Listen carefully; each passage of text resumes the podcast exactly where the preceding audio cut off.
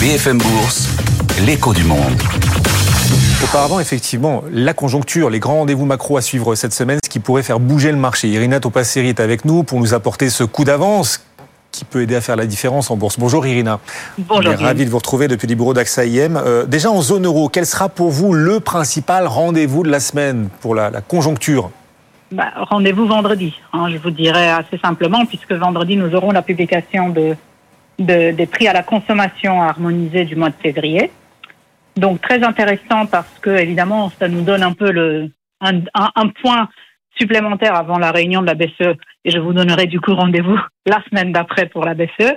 Et donc là, nous aurons effectivement peut-être encore une preuve, si vous voulez, que l'inflation en zone euro continue sa décrue. Donc nous attendons l'inflation totale à atteindre 2,5% en glissement annuel après 2,8 au mois de janvier.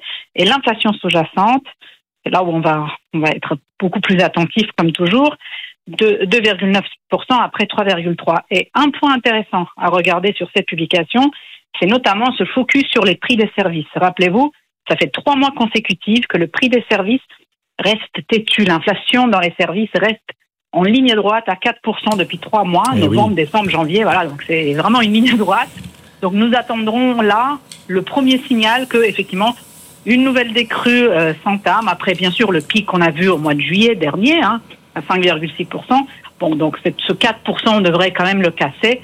Et ça c'est important pour avoir cette détente Oui, sur les prix des services. effectivement, mais sur l'inflation, on n'y est pas encore. Et c'est Christine Lagarde, la présidente de la BCE, Ah qui, oui. qui s'exprime hein, dans, dans un média euh, cet après-midi, rapporté par euh, Bloomberg, ce propos. On n'y est pas encore sur l'inflation. On suivra donc avec euh, intérêt. Vendredi, il faudra être patient. Le chiffre d'inflation du mois de février, première estimation. Aux États-Unis aussi, l'inflation à suivre cette semaine avec l'indice PCE, ce sera euh, jeudi. Est-ce que vous attendez une poursuite aux États-Unis du ralentissement de l'inflation, une poursuite telle que la Fed pourrait peut-être d'un coup assouplir son discours, sait-on jamais?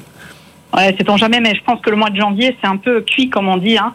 Le, vous savez, cet indicateur du PCE, notamment, donc le déflateur des prix à la consommation euh, euh, des, des, des dépenses des ménages, est la mesure préférée de la Fed. Hein, c'est quand même celle-là. Je sais qu'on commande beaucoup sur l'inflation, euh, CPI, etc. Mais c'est bien la PCE qui est l'objectif euh, de la de la Réserve fédérale. Alors celle-ci, effectivement, euh, ben, euh, pourrait ne pas être très très euh, entamer une forte décrue au mois de janvier parce que vous le savez très bien, on a eu donc l'inflation CPI euh, dans les semaines passées et on a vu effectivement ce mauvais mauvais signal sur les sur les prix des services hors loyer. Alors est-ce que c'est un bruit du mois de janvier?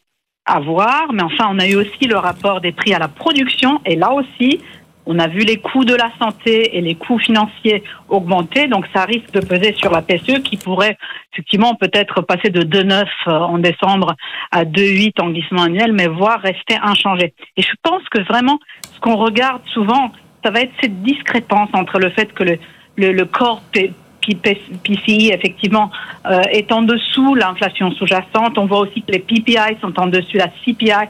On voit aussi que d'autres mesures alternatives proposées par différentes euh, réserves fédérales de Cleveland, Atlanta ou Dallas sont toujours au-dessus de ce PCE. Mhm. Donc, donc il y y a un petit sujet qui fait que la Fed probablement nous a nous a un peu laissé ces derniers temps un peu un message de prudence parce que effectivement tant qu'on n'a pas une harmonisation de toutes ces mesures là bien entamées pour bien donner du confort à ce que l'inflation revienne bien dans les clous, et ben ça crée encore des commentaires un petit peu prudents de la part de la Réserve fédérale. Merci beaucoup Irina Topasseri avec nous aujourd'hui, économiste senior pour euh, AXA IM.